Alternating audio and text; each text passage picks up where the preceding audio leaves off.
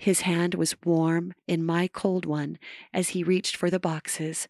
Organizing the two boxes was easy with one arm as he helped me out of the truck. We walked hand in hand to the front porch, and then I remembered all of the stuff we had brought to the beach that needed washing. I blew out a frustrated sigh. Ugh. What is it? Hank asked worriedly. Oh, it's. What about the winter beach dinner things in your truck? Would you mind bringing them inside? Oh, right. Forgot those. He patted my arm. Yes, will do. I turned the lock and opened the door. My cat, Miss Chloe, was there for me, meowing. Okay, okay, you're right, kitty.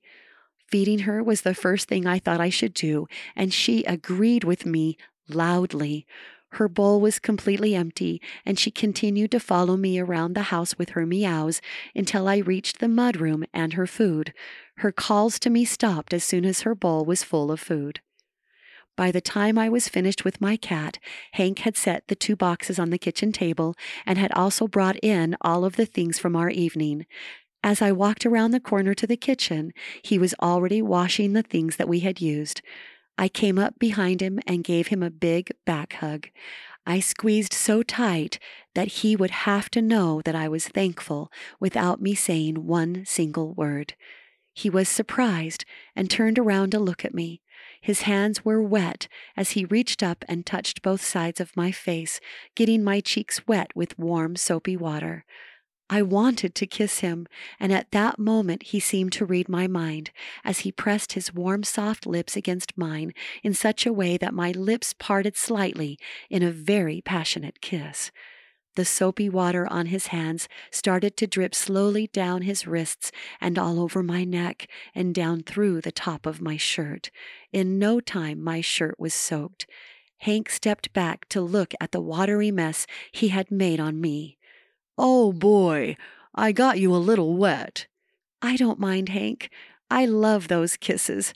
I patted the wet fabric, hoping that the water wasn't revealing too much.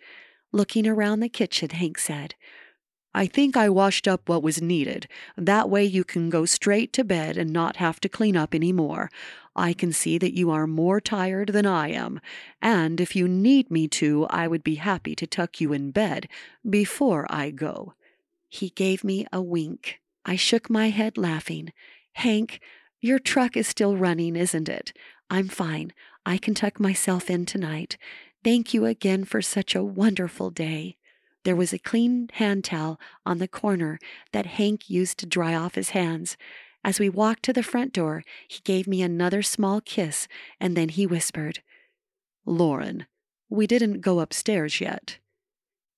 In my tiredness, I didn't know what he was referring to. The what? I asked. Remember our adventure?